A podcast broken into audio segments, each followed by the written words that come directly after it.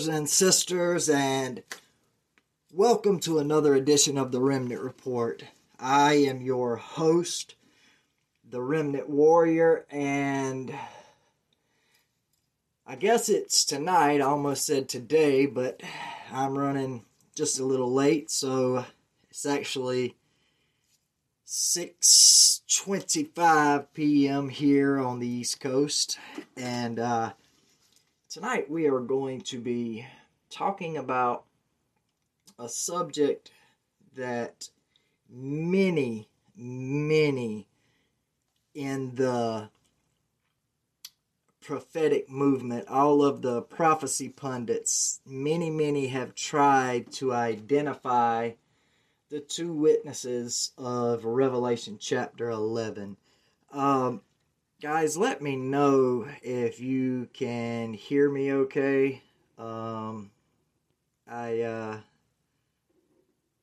haven't really seen any comments so i uh i don't know if you if you can hear me or not. Um i should be on facebook live and on youtube but I truly need to look and make sure that uh, you guys can hear me okay. Because uh, for some reason the comments are not coming up on my screen. And it actually is possible that um, they are blocking me because the last episode of the Remnant Report that I did was actually blocked. So I am going to uh, look and. Alright, I can hear me on YouTube just fine, so that means everything's cool. Um, hey Jim, nice to see you. Glad you're here. Uh, like I was saying though, the prophecy pundits have tried again and again to identify these two witnesses. You've got many who say that they are Moses and Elijah. You've got others who will tell us that they are uh, Moses and Enoch or Elijah and Enoch. And, you know, they give their different reasons for why um, they believe that these particular people are the two witnesses. But today I am going to, I'm not going to guess on this because, to be honest, when I tried to use uh, human wisdom and my own insight, you know, I, I kind of came up with each one of those names as well. Um, you know, I went back and forth on Moses, Elijah, Enoch, Elijah, Enoch, Moses. But I did a program here on the Remnant Report uh, a few months back. It was a revealing prophecy episode, and it was on the power, the Holy Spirit power in the tribulation church compared to the power of the Holy Spirit in the Church of Acts, the apostolic church. And I kind of hinted on what I am going to show you tonight, but truth be told, when I said who I believed, it was at the end of the program, and who I said I believed the two witnesses were, I was truly and honestly guessing. You know, um, I had a very good reason for uh, believing that's who the two witnesses were. However, it was not, uh, it, it didn't come from the Holy Spirit. It came from the brain of Jeremy. It was definitely not something that the Lord showed me. But when I saw this, I was studying the book of Revelation. And I was actually, it was Mary Callie and myself. Um, I, when I saw it, I was reading um, Revelation chapter 11, and it just jumped out at me. And I was like, oh man, I mean, it was just one of those one of those paradigm shifting moments, you know, and once you see the truth, I mean, you can't unsee it. You can pretend like, oh, well, that's not it, or I didn't see it, if you do not want to believe it. But once you see the truth, you can't unsee it. And if you try to deny it, you're you're lying to yourself. And I told Mary and, you know, Mary is one of the most skeptical people that I have ever met. And at first, you know, she didn't believe, she said exactly what I have said many times and what many others have said, which is, no, you're wrong. It's two, it's Elijah and Moses, or I can't remember the two people she said, but it was two people, two prophets come back um, in the tribulation to uh, receive the power of God and, you know, prophesy, uh, just like Revelation 11 says that they will do. And it, I like I said, Mary is one of the most skeptical people that I have ever met in my life, and she, like I hope all of you, would not believe it until I showed it to her. I had to literally go in the text and we studied it out together and I uh, showed her exactly what I was talking about, what the Holy Spirit had shown me. And she was just as amazed as I was because it was right there in the text. And once we both saw it, like I said, once you see the truth, there is absolutely no unseeing it. I'm sorry, guys. I am uh, sharing this program really quick because uh, I forgot to do that at the beginning, so I'm going to uh, share this really quick. Let's see, share. won't take me but just a second and we will go into the Word of God and I will show you what all the fuss is about. Mary, uh, she, you know, she's on sabbatical right now. She is, uh, she's not doing any social media. She's not doing any of her programs.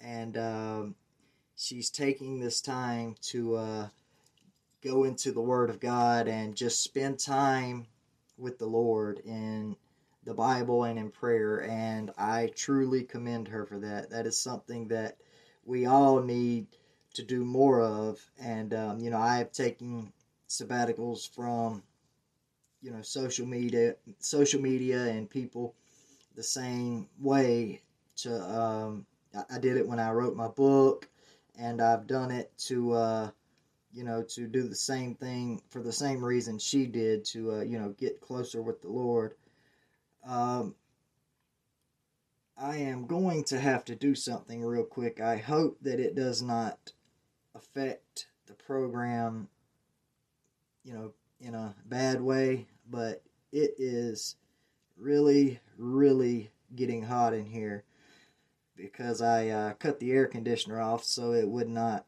um, affect the sound. But I am, uh, I'm gonna have to cut it back on.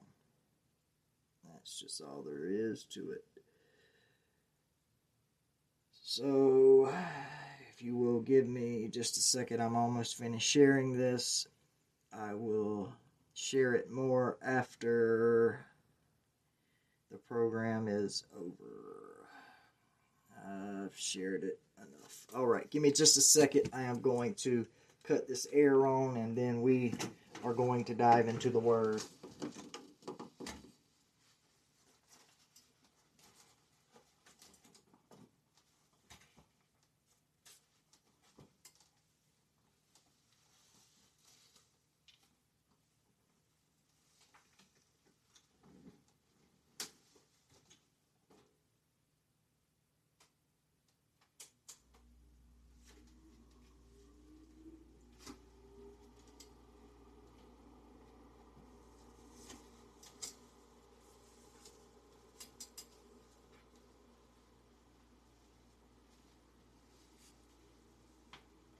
Okay, once again, I apologize. And now we are going to dive into the Word of God. All right, we're going to start off. I want to show you guys something. Um, and this goes back to the last program I did that was a prophecy revealed program, the one I was talking about on uh, comparing the two churches the church in Acts, the apostolic church, and the end times remnant, the tribulation church. And uh, starting in Revelation, let's see, Revelation chapter 1. We're going to go to Revelation chapter 1, and we're going to look at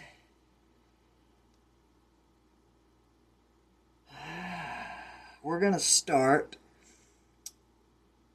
with verse 9. Revelation chapter 1, starting in verse 9. And it says, I, John, who also am your brother and companion in tribulation, and in the kingdom and patience of Jesus Christ, was in the isle that is called Patmos, for the word of God and for the testimony of Jesus Christ. I was in the Spirit on the Lord's day, and heard behind me a great voice as of a trumpet, saying, I am Alpha and Omega, the first and the last.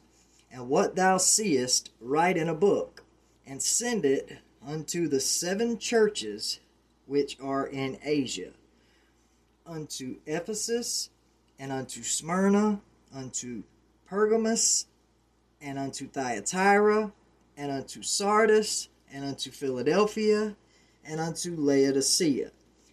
And I turned to see the voice that spake with me, and being turned, I saw seven golden candlesticks. Now, this is very important. Verse 13 says, and in the midst of the seven candlesticks, one like unto the Son of Man, clothed with a garment down to the foot, and girt about the paps with a golden girdle.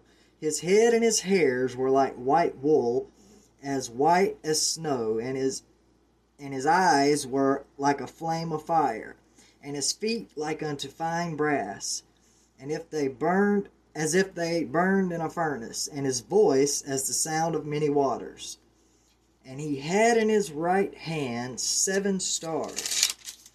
And out of his mouth went a sharp, two edged sword, and his countenance was as the sun shineth in his strength. Okay, now I want to say something really quick. This is Jesus Christ who John saw. Now, before John saw Jesus, John saw seven golden candlesticks. And then he saw Jesus in the midst of the candlesticks.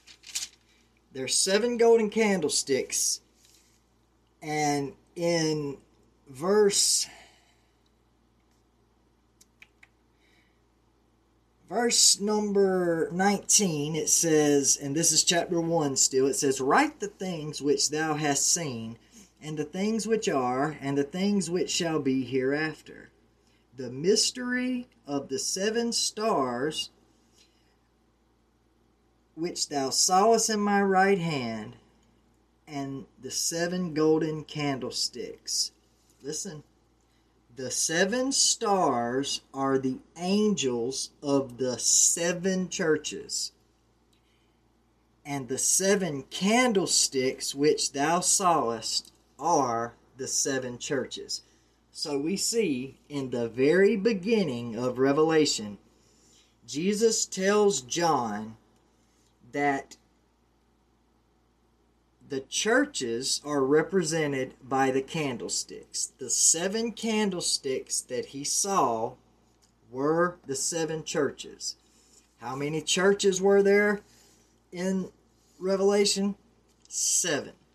Now, these were actual churches. Dispensational theology and eschatology would have us believe that these churches re- are representative of different church ages. And I guess, uh, you know, to a, a degree, they are right in the fact that each one of these churches, each one of the seven churches, uh, can be found all throughout history not in a specific church age. In each of the so called church ages, you can find uh, churches that fit the description of each one of these seven. However, we are going to look at the actual seven churches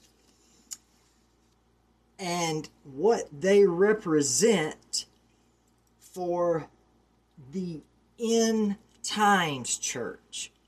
Because, like I said, each one of these individual bodies of believers can be found in each uh, each part of history, including this part of history, the very end of history.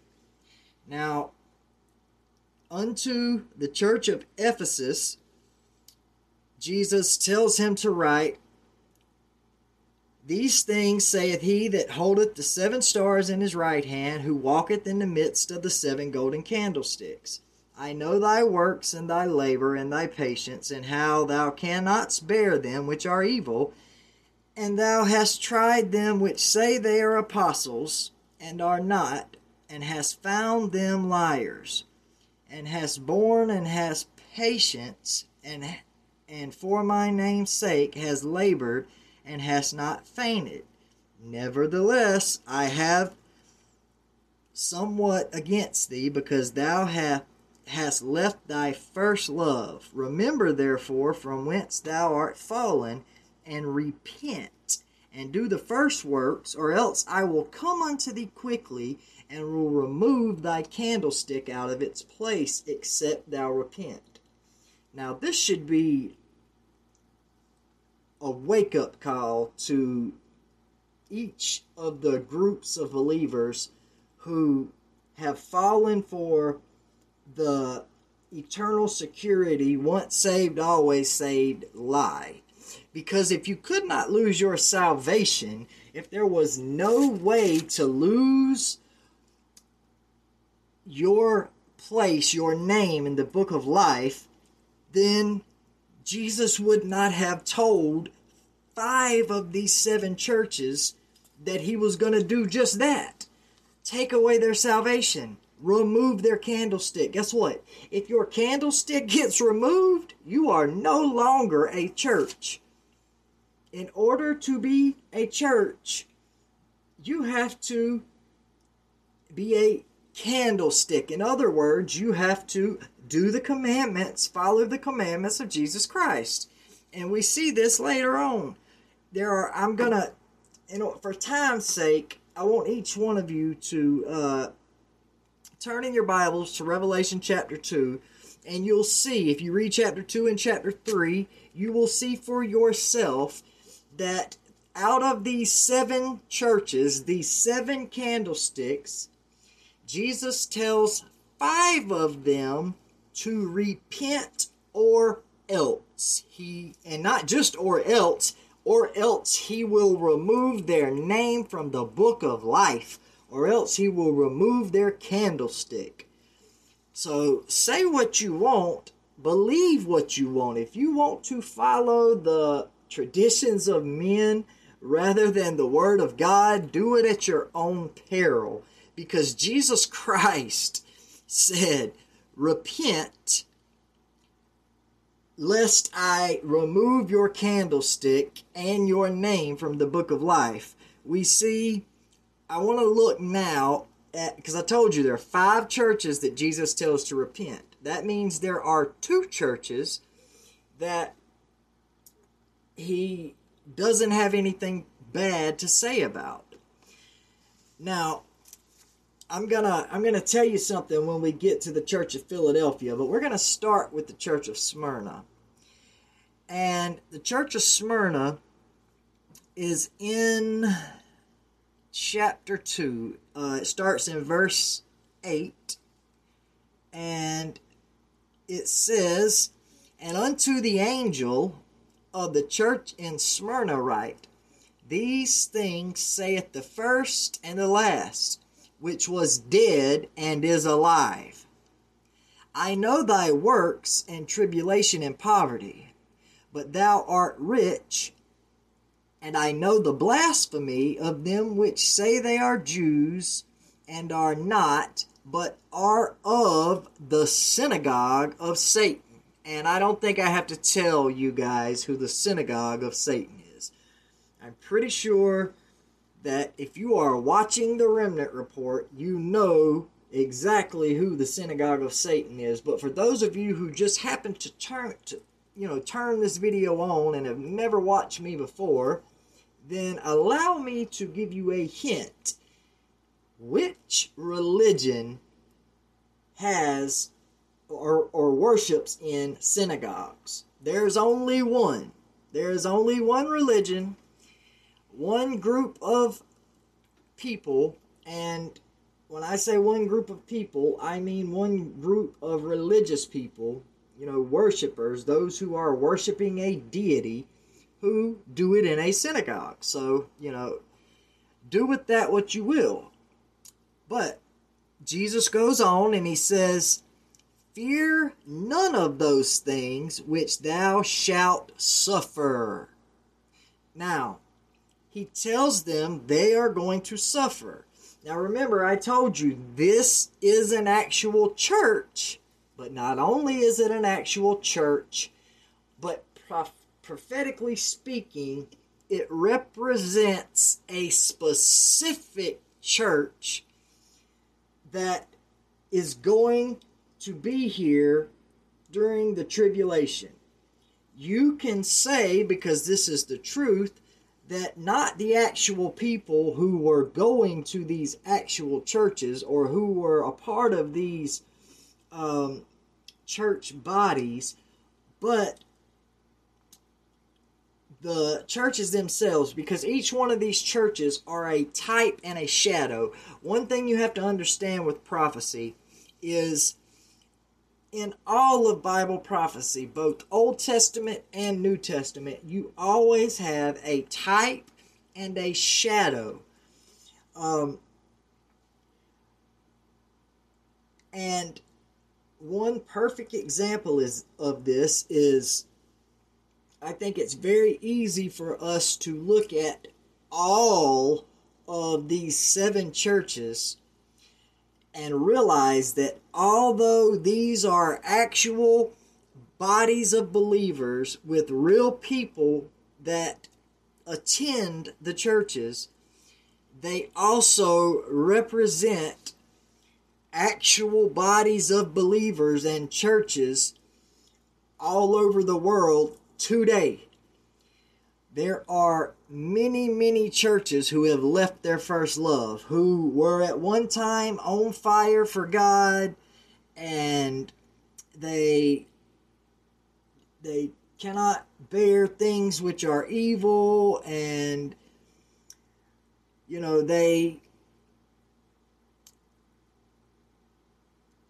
they uh,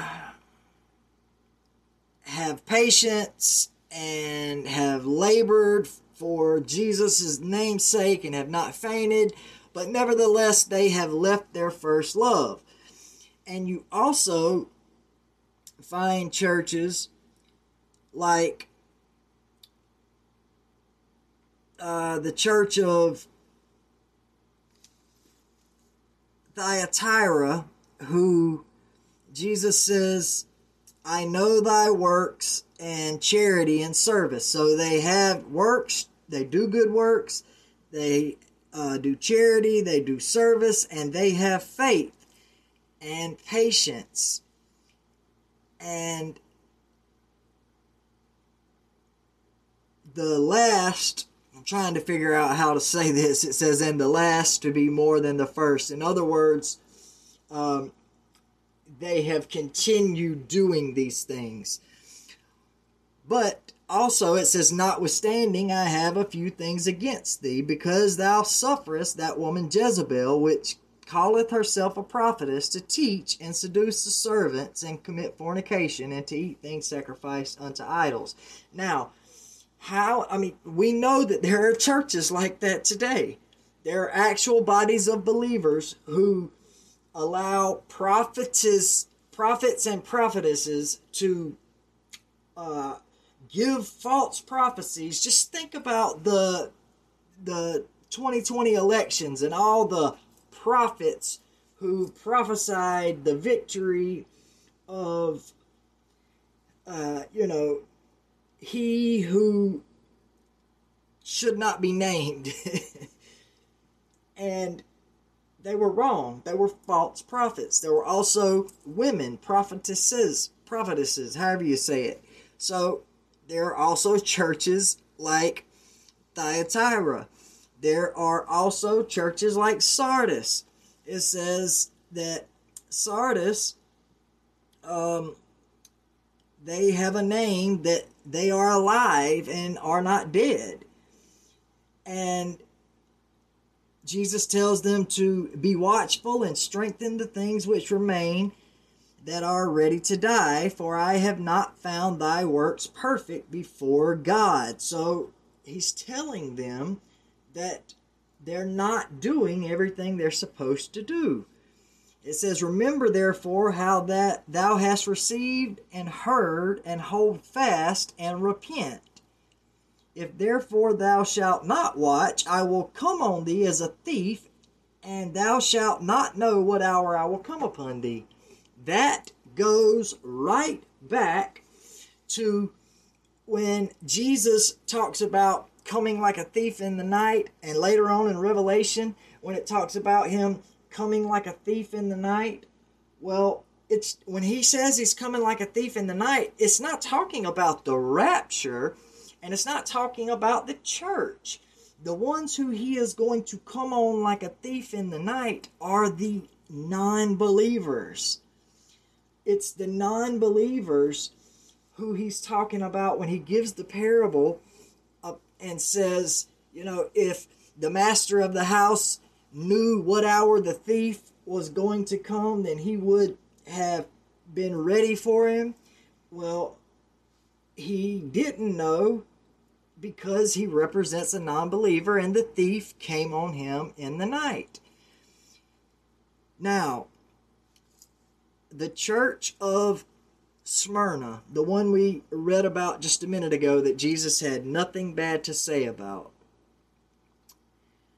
this is representative of a church body, both in the early church, because the, the whole reason that this program truly ties in to the program we did on the Holy Spirit power of the two churches, the one in the first century and the one in the last century, the tribulation church.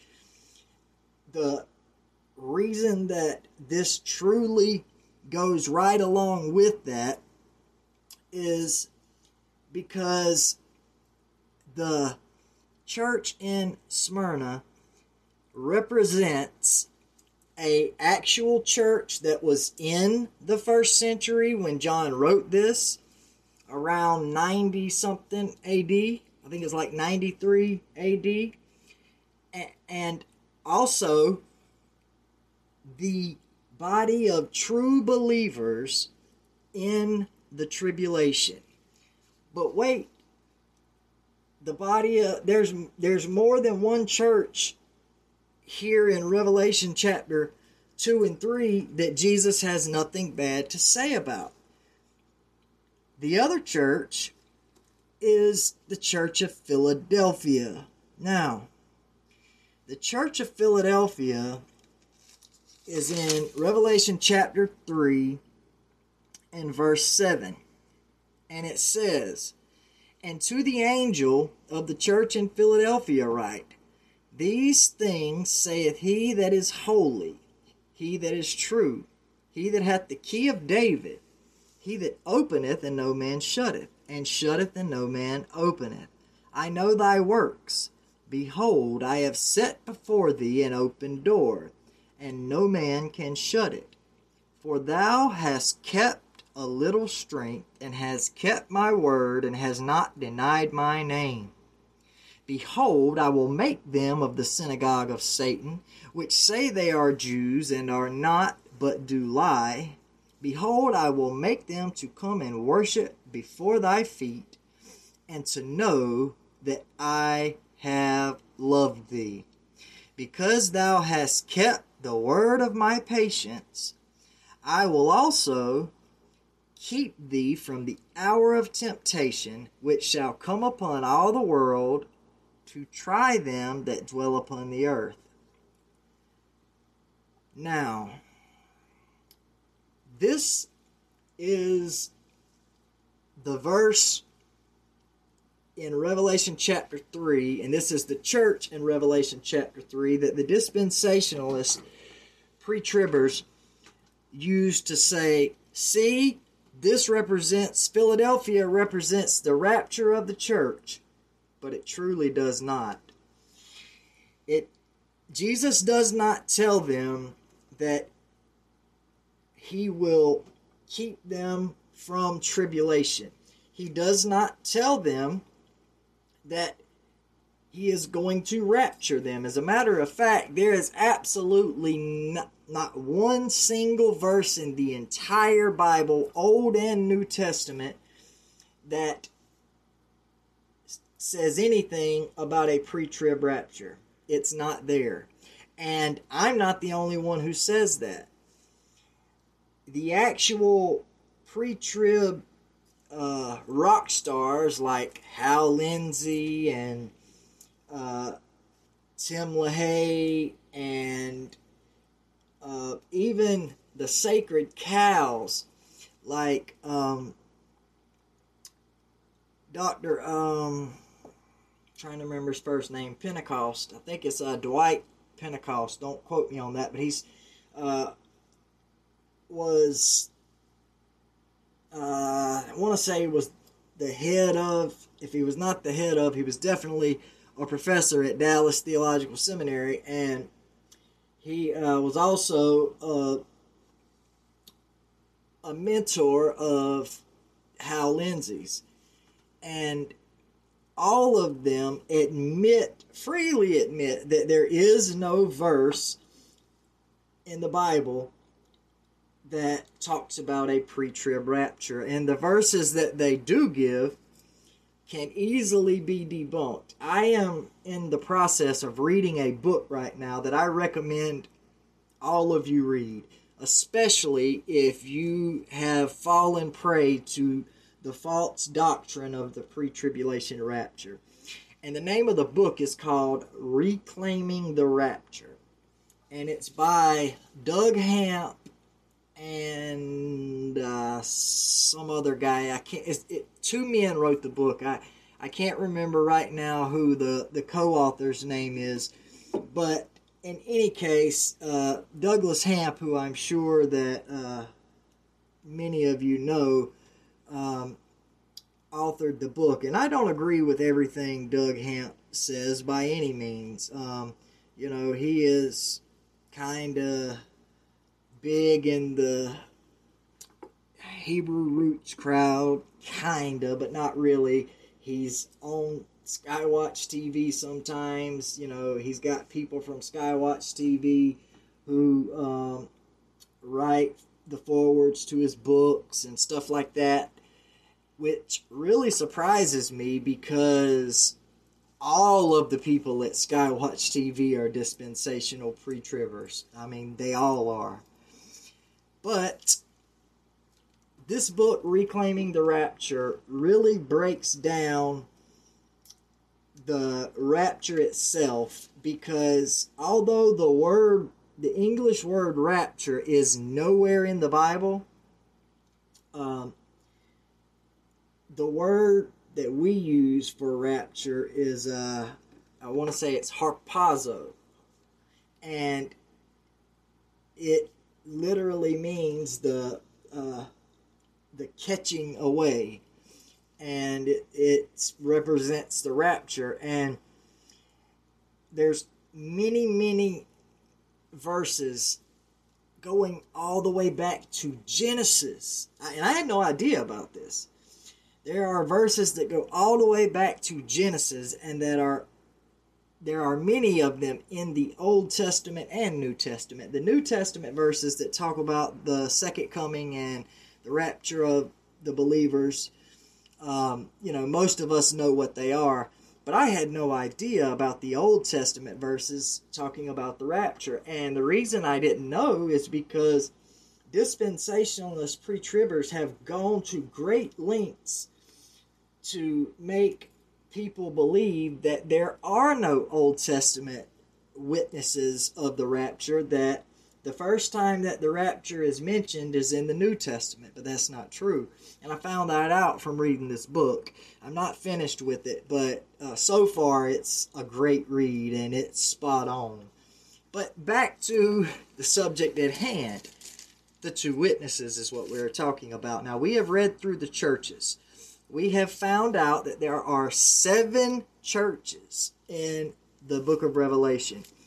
Each of these seven churches represent a group, actual body of believers who were alive and, uh, you know, a part of the ecclesia, the body, during the time that the book of Revelation was written. These are actual first century churches. But more than that, they represent actual churches that are around and alive today. Each one of these churches, you can find a church, and you can find many churches for that matter, that fit the description of each one of these churches. Now, you can't find many churches that represent the church of Smyrna and Philadelphia, and there is a very good reason for that. The church of Smyrna and the church of Philadelphia, two of them, two candlesticks. Remember, the churches are the candlesticks. Jesus walks among the candlesticks. Okay? These two candlesticks, one of them, the first one, the church of Smyrna, Jesus tells flat out that they are going to have to go through tribulation.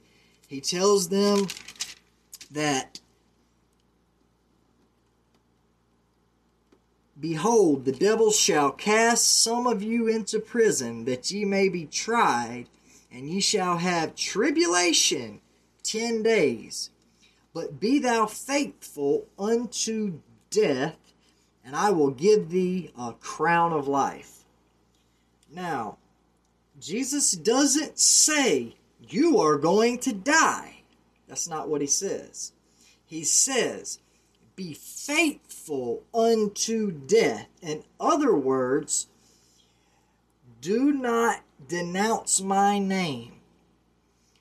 Do not, you know, keep the faith, follow the commandments, be faithful to me, to the church, all the way unto death. If you lo- if you have to lose your life, lose it. And if you are faithful, that faithful, you know, willing to die for the cause of Jesus Christ, then I will give you a crown of life. He tells the church in Philadelphia that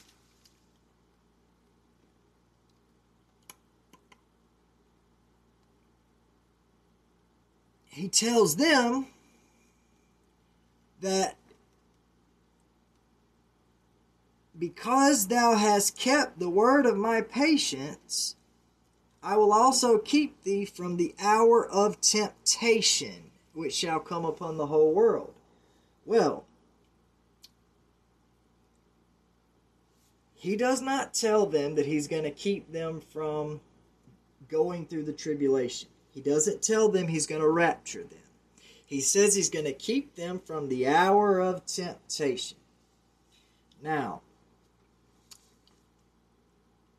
both during the first century, because during the first century church, really the first and second century church, the church was going through tribulation like has never been seen before or since up until the tribulation. When the great tribulation comes, it's not like dispensationalists teach it, the great tribulation is not the day of the Lord, and it's not the wrath of God upon the earth. The great tribulation is the wrath of Satan, the dragon, and the Antichrist against the church. It is Satan's wrath against the sons of God. Now, when I say the sons of God, I do not mean the sons of God from Genesis 6 and the Old Testament. I mean the New Testament definition of the sons of God. You know, all of those who accept Jesus Christ, to us, we have been given the right to be called sons of God. So it's the sons of God in that context that I'm talking about. Now, the other five churches, you've got two churches that Jesus has nothing bad to say about the church of Smyrna and the church of Philadelphia. The other five churches, Jesus tells them, I mean, this is really simple to understand. He tells them to either become like Smyrna and Philadelphia. So, in other words, join Smyrna and Philadelphia, not necessarily join the body of Smyrna and Philadelphia. You know, they don't have to necessarily change their membership because, you know, we're all a part of the body of Christ. But he's telling them that if they do not become the type of followers as Smyrna and Philadelphia has, then he is going to take away their candlestick, wipe their name from the book of life, and therefore we see here in Revelation chapter 2 and 3, we see seven churches turn into two churches. Two churches. Now we know that we are all one body of believers, right? But, and we are all the bride of Christ. However, in Revelation, Jesus himself points out the individual bodies of believers as separate entities that are a part of the same entity. Kind of like the Father, Son, and Holy Spirit are three different beings, but are all three one God. I hope I have made that clear to where you can understand it. Now, keep these two churches in your mind. Keep the fact that they are represented and called the candlesticks. Keep that in your mind. And we are going to turn to Revelation. We're actually going to start in Revelation chapter 10 even though what we're talking about and dealing with is in Revelation chapter 11, I want to start in chapter 10 because in Revelation chapter 10, we see that there are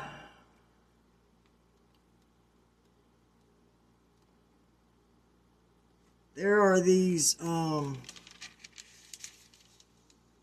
starting in it actually starts in uh let's see what chapter it starts with.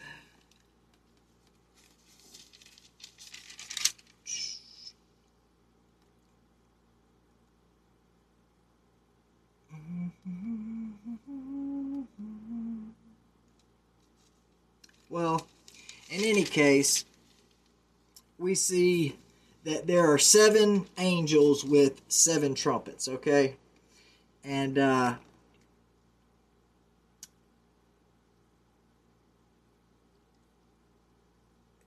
this starts in chapter 8. It's actually starting in verse 2 where it says, And I saw the seven angels which stood before God, and to them were given seven trumpets.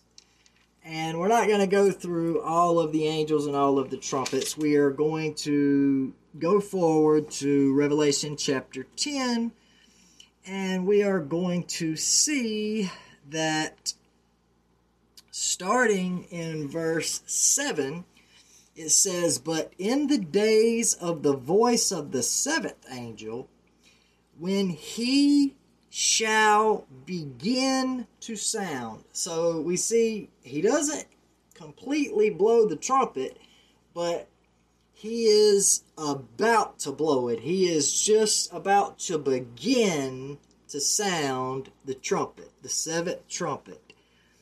And it says that when he begins to sound, he hasn't even sounded yet. But when he begins to sound, like when he's right there ready to blow that seventh trumpet, What's the seventh trumpet? The seventh trumpet is the last trumpet. Now, I feel like I need to point something out to everyone. The book of Revelation is not a book that goes in chronological order. You don't start with Revelation chapter 1 and, you know, that's the beginning, and you read through till Revelation 22, which is the end. That's not the way Revelation is written. Revelation actually repeats itself. And if you try to interpret Revelation without understanding that it repeats itself, you are going to get lost. If you try to read it without understanding that it repeats, you are going to be very lost. Now, um, we all know that the four horsemen, you know, they, they start riding and um, let's see. Uh, well, in first in Revelation four, we see that uh, John looks and there's a door open in heaven, and he hears the voice as a trumpet that tells him to come up hither, and I will show thee things which must be hereafter. Okay. Now, this is another place where pre-tribbers say, this is the rapture, and this is what they, this is their uh, logic. They say Revelation chapters 1 through 3, because chapter 1 talks about, at the very end, it says that the seven lampstands are the seven churches. And then chapters 2 and 3 actually describe the churches. And then in chapter 4, you see John being taken up to heaven. So the pre tribbers say that after Revelation chapter 3, the church is no longer mentioned in the book of Revelation because when John is taken up into heaven, this is when the rapture takes place. But that is called reading your particular man made beliefs into the text because that is not what it says and it's not even close to something that it hints at. But, anyways, we see John taken up to heaven in Revelation chapter 4 and you know he he sees the the throne room of God and he sees the throne and it's described with the rainbow all about it. And uh, it describes the the 24 elders and the 24 seats with the 24 elders sitting all around the throne. They're clothed in white and they have on their heads these gold crowns and it says, Out of the throne proceeded lightnings and thunders and voices. And, um, you know, it pretty much describes the throne room of heaven at the beginning of chapter 4. And then it talks about uh, the um, four beasts that are round about the throne who have the eyes you know all around them in front of them and behind them and it describes the beast which are really they're, they're, angels. If you look at the description of these beasts, they're uh, really describing something like a seraphim, um, and they cry, "Holy, holy, holy, Lord God Almighty, uh, day and night." And um, in chapter five, it starts off, you know, saying that him that sat on the throne had a book in his right hand, and on the back side it was sealed with seven seals. And then a strong angel proclaims with a loud voice, you know, who is worthy to open the book and loose the seals. And of course, there was no man in heaven or on earth or under the earth who could open the seals. And then, of course, it says, finally, and I'm paraphrasing and skipping through for time's sake, you know, finally it says, uh, Behold, the lion of the tribe of Judah, the root of David, he has prevailed to open the book and to loose the seven seals. And I beheld, and lo, in the midst of the throne, and in the midst of the four beasts, and in the midst of the elders, stood a lamb as it had been slain, having seven horns and seven eyes, which are the seven spirits of God sent forth into all the earth. And he came and took the book out of the right hand of him that sat upon the throne. So Jesus comes and he takes the book with the seals from the Father, and the um, the four beasts and the twenty four elders they fall down before the Lamb, they fall down before Jesus Christ, and they all have harps and vials full of uh, the prayers of the saints, and they sang a new song, saying, Thou art worthy to take the book and open the seals thereof, for thou wast slain and has redeemed us to God by thy blood. So we actually see that the elders, the elders have to be believers. They have to be human beings because it says here that Jesus, that his blood, and because he was slain, he redeemed them to God by his blood of every people and kindred and tongue and nation, and has made us unto our God kings and priests, and we shall reign on the earth. So we see that these are the believers who have uh, lived and died uh, in both Old Testament times all the way up through the the the church age, you know, the saints that were alive during the the first century, and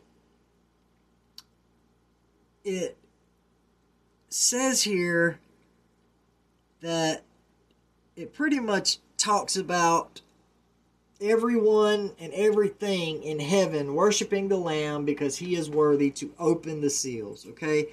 Then chapter 6 talks about the Lamb starting to open the seals, and then that is when the horses start riding. So when the Lamb or when Jesus, because Jesus Christ is the Lamb, when he starts opening the seals, this is when the tribulation actually begins. So we can see John seeing, and I'm just kind of trying to break down Revelation for you guys. John is seeing the things that have happened and are happening all the way through um, the churches, you know, the, the seven churches that were actually bodies of believers in John's day. And then he is taken up to heaven and he is shown the things that are going to happen, the things which must shortly come to pass. And of course, we know, even though it's been 2,000 years, you know, a day to us is thousand years to the Father. So to them, it had not been long. You know, it was shortly come to pass.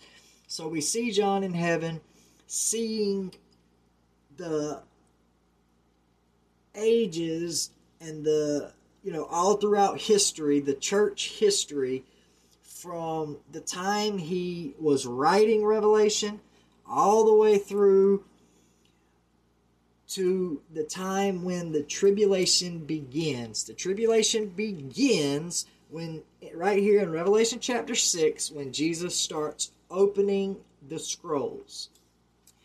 And Revelation chapter 6 and chapter 7 deals with the tribulation. We see that, you know, in Revelation chapter 6, in verse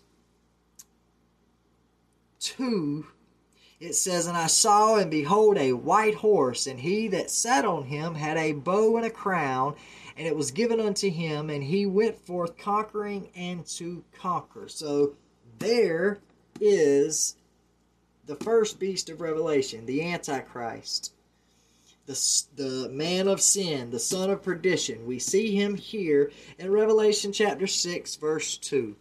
And then in Revelation chapter 7, well, also in chapter 6, um, we see other things that are that happen throughout the tribulation that are also shown later in the book of Revelation. And then in chapter 7, in Revelation chapter 7, we actually see that this is the first appearance of the 144,000. And of course, the 144,000 is a study for another time. If you want to know who the 144,000 are, just go back through the archives and you'll find a, a, revealing prophecy episode of the Remnant Report that deals specifically with the 144,000 and who they are. But we continue going through chapter 8, chapter 9, and you know, we see all the things that happen during the tribulation that for time's sake we're not going to go through right now. You know, I've already described a lot of things that um, I hadn't planned on. But we see in Revelation chapter 9 when the fifth angel sounds, because remember in chapter 8 there are seven angels who each have trumpets and they start sounding. And in chapter 9, when the fifth angel sounds, an angel comes from heaven unto earth with the key to the bottomless pit. And he opens the bottomless pit, and there comes smoke out of the bottomless pit like a great furnace, so much so that the sun and the air were completely darkened by the smoke that comes out of the pit. And then that is when all of these uh, chimera like creatures, the uh, locusts with tails of scorpions and whatnot and whatnot come and they torture and they hurt the men and women of the earth who are not sealed with the seal of God. In other words, who are not Christians, part of the church. That would not be possible with if the church had already been raptured. Now, dispensationalist theology tells you that yes, uh, these people are believers. There are Christians in the tribulation, but they come to Christ and get saved, become part of the the body through the witnessing of the 144,000 Jewish evangelists. Hogwash. The church has been there throughout the entire tribulation, and we will be there. Now, that takes us back to where we were at chapter 10. Chapter 10, we saw the seventh angel who was about to sound. The seventh angel with the seventh trumpet, which is what? The last trumpet. Now remember, starting in Revelation chapter 6, we saw the Antichrist come on the scene as the rider on the white horse. And all of these horrible things have taken place during the tribulation. We had all the seals that were opened, and things came upon the earth through all of the seals. Then the, we had the seven angels with the seven trumpets, and every time a trumpet was blown, something else came upon the earth, right?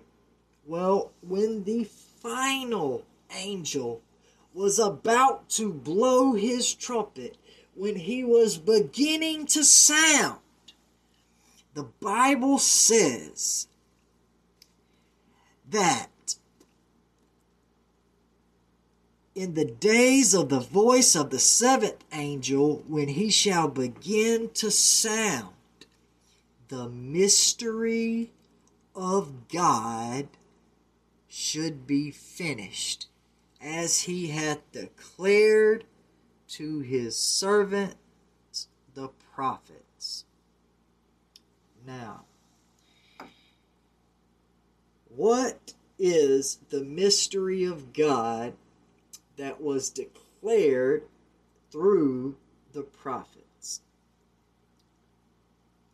Well, we know from scriptures in both Old and New Testament that each one of the prophets pointed towards Jesus Christ. The, the Bible says that all of the law and the prophets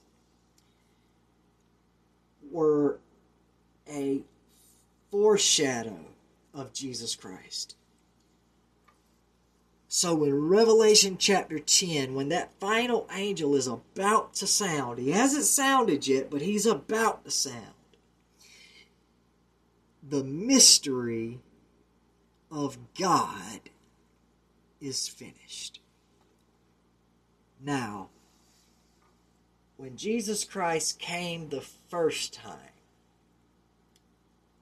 the mystery was not finished, correct? But when he comes back as the conquering king, the mystery as declared by the prophets, pointing to the Messiah coming. What is the reason why the Judeans, the Hebrew people, I refuse to call them Jews because that's not what they are. I know that's what the scripture says here, but it's, it's a mistranslation. They were the Judeans. They were of the tribe of Judah. From and the northern um, the southern kingdom of Judah, which was made up of the tribe of Judah and Benjamin, with, of course, um, some Levites, because the Levites were scattered amongst um, all the tribes, or both kingdoms. However, they were all looking for this leader to come and be their king. They were all looking for a military leader that would liberate them from the Romans. And when Jesus came the first time, that was not his mission. That's not what he came for. But when he comes back, he's coming back to make sure that all Israel is saved. That's what the rapture is about. The rapture is the resurrection of the dead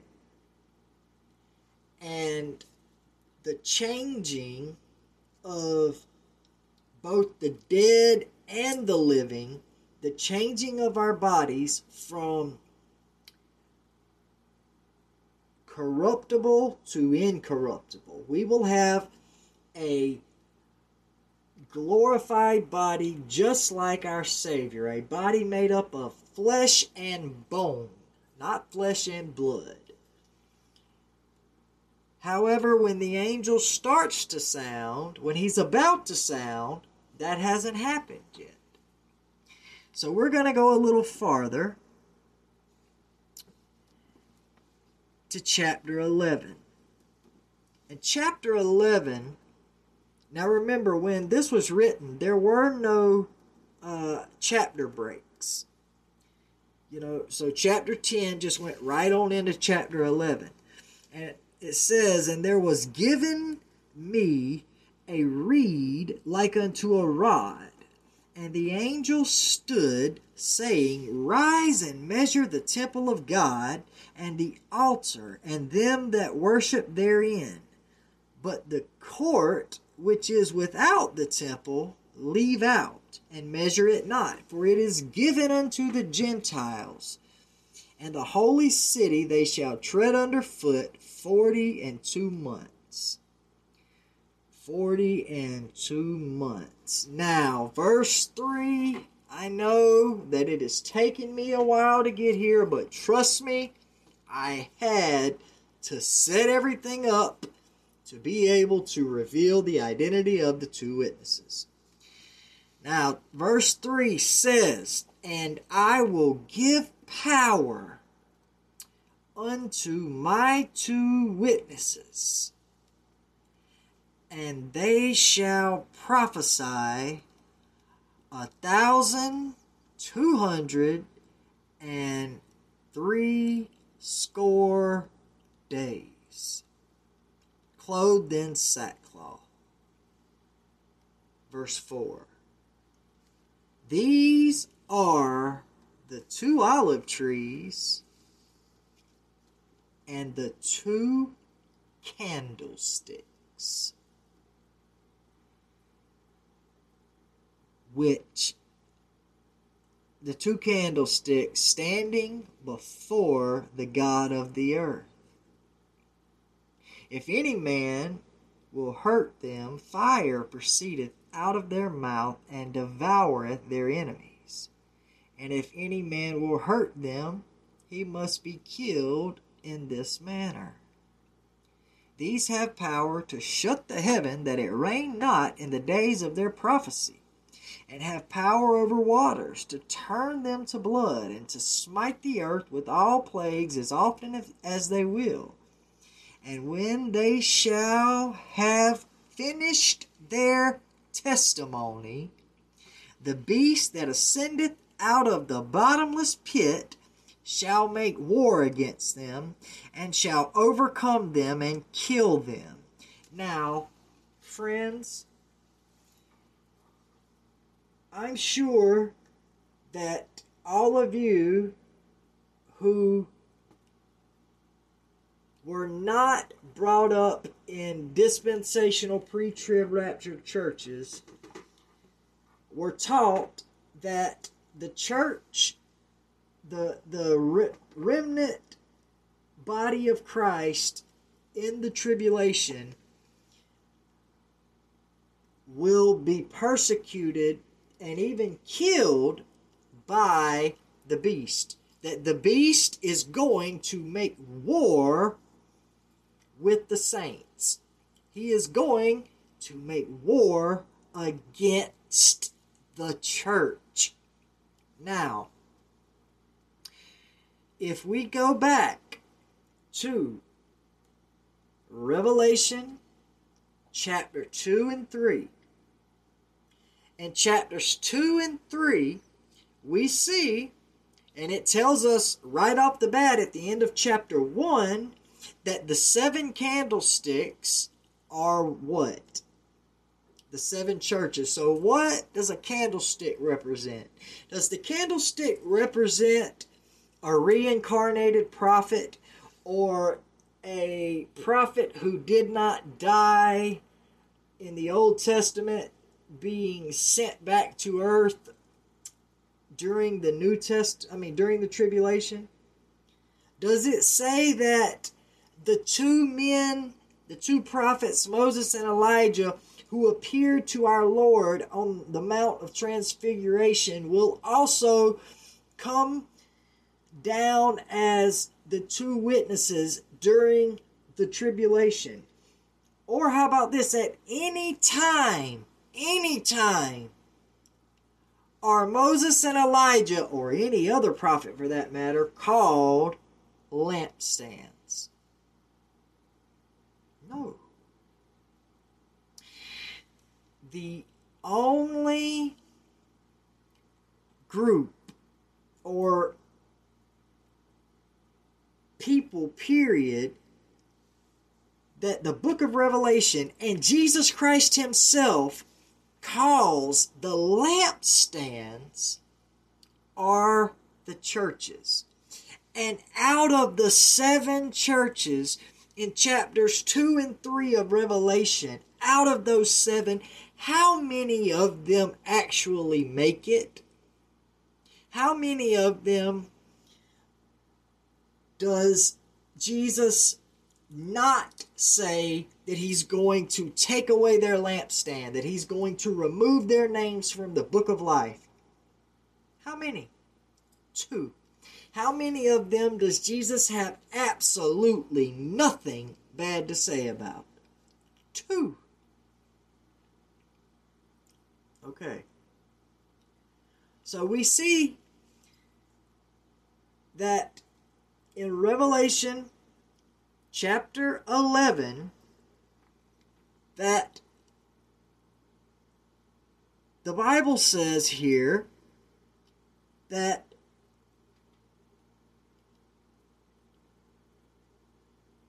God is going to give Holy Spirit power, the same power that the prophets had. I'll give you that. The same power that both the Old and New Testament prophets had. But see, the New Testament prophets were the leaders of the church. Now, I'm not finished proving who the two witnesses are, I'm going to give you further proof, but those of you with eyes to see and ears to hear should have already figured out that the two witnesses in Revelation chapter 11 are the two churches from Revelation 2 and 3. It is a representation. The book of Revelation is a book filled with symbolism there are things that are inanimate objects and things like lampstands and trees and mountains and stars that represent things other than lampstands, trees, mountains, and stars. So the the lampstands themselves, the lampstands themselves, who are also called olive trees.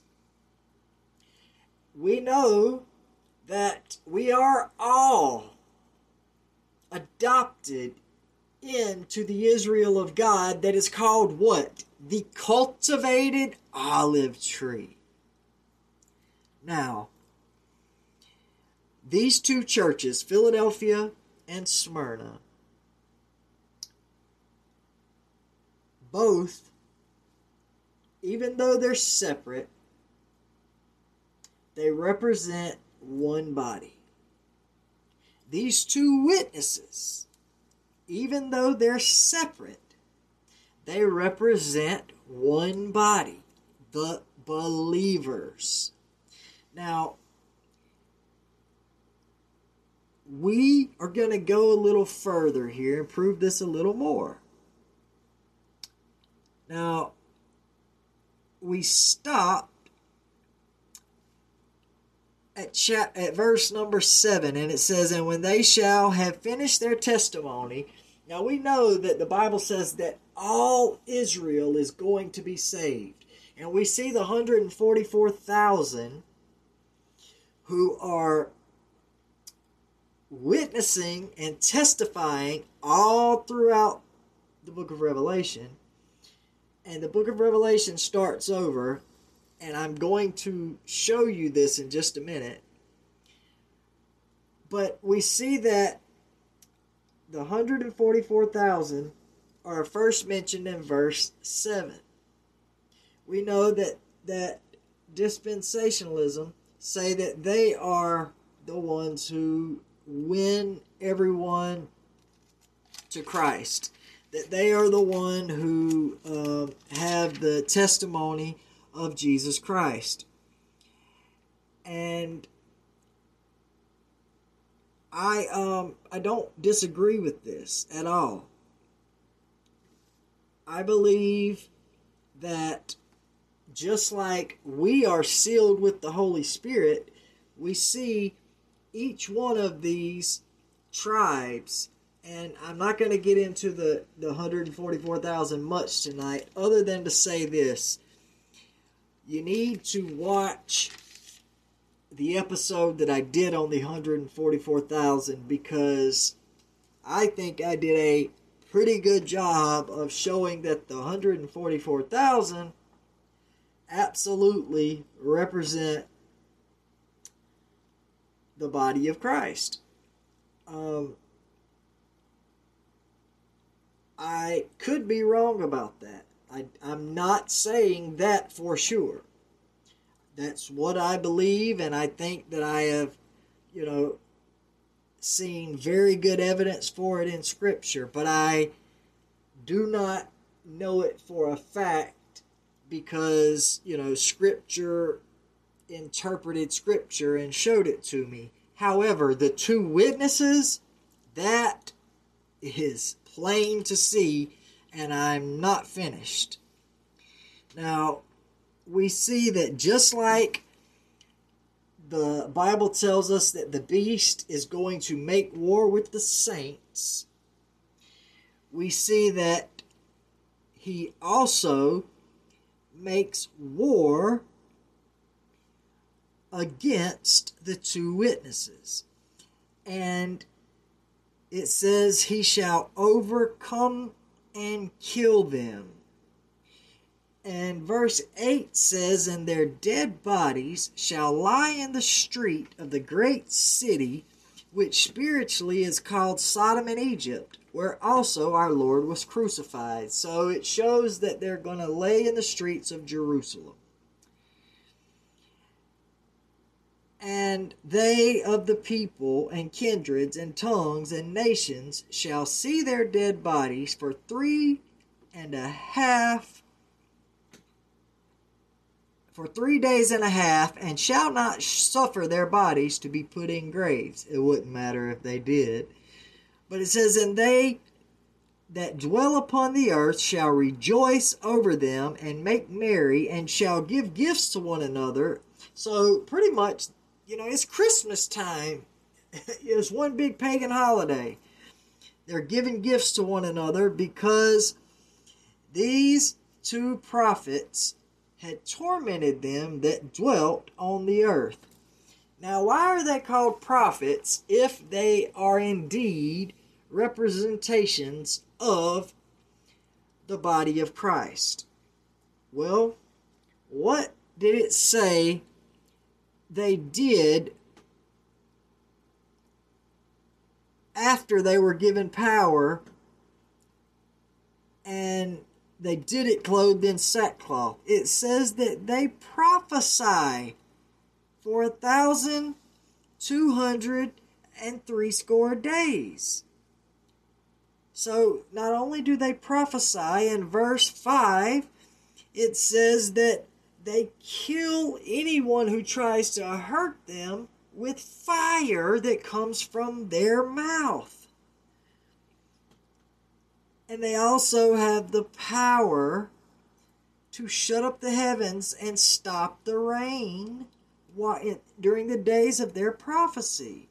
And they can turn the waters to blood and smite the earth with all plagues as often as they will. And they do all this until they are finished with their testimony. Now, these are representations of the church.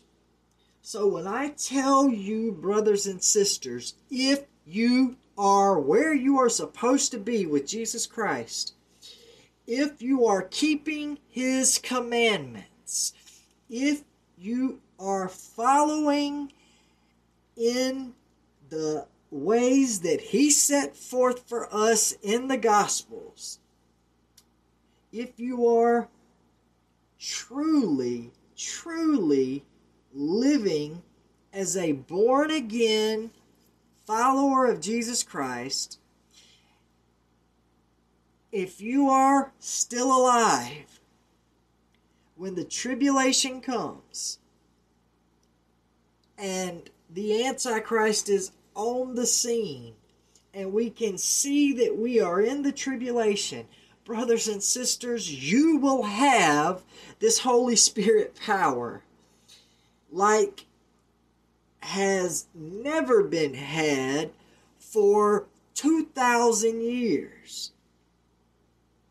And even though the apostolic church of Acts the apostles of Jesus Christ most certainly had the Holy Spirit in enough measure to be able to do these same exact things.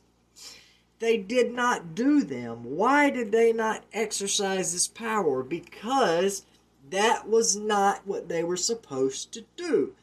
They were simply supposed to turn the world upside down, and that's what they did without shutting up the heavens and killing people with fire from their mouth. They simply used the gospel and they spread the gospel of Jesus Christ all over the known earth. And the world is still, still affected that what they did it still is affecting the earth and the people in it to this day. Now, there are a lot of things that I could say about the non believers and why I believe that we, as the church, who represent the two witnesses, will have this power. I believe that we will need this power and that no one will be able to kill the witnesses or harm the witnesses. And we see this in the text. Only the beast is able to harm and kill these witnesses. And the only reason he's able to do it is because God allows it to happen. Now, after the celebrations, everybody's all happy because the Christians are dead, right? Well,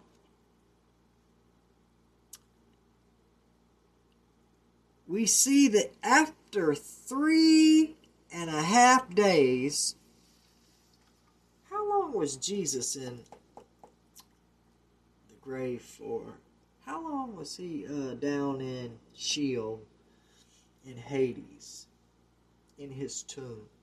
Oh, yeah, that's right. Three days. Had three days and three nights pretty much three and a half days. Well, just like our Lord and Savior rose again on the third day, we see the two witnesses.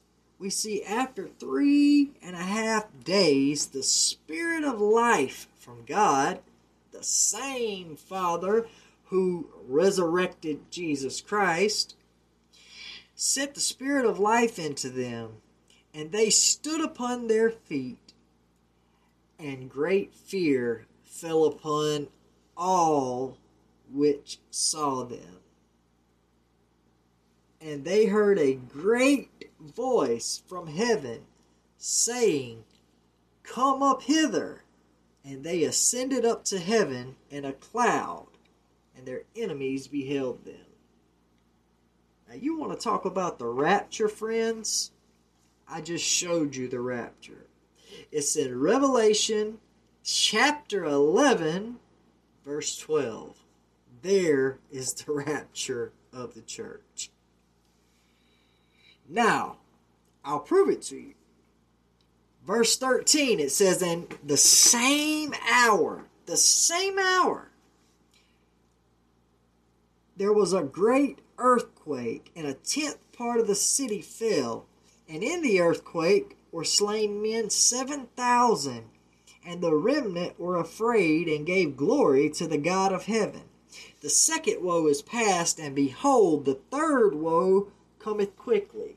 What is the third woe? Oh, wait a minute. That's right. We started this in verse 10 when the last angel, the seventh angel who had the seventh trumpet, the last trumpet, he was about to sound. And as he was about to sound, it said, What? The mystery of God, as told to the prophets, is finished. Now,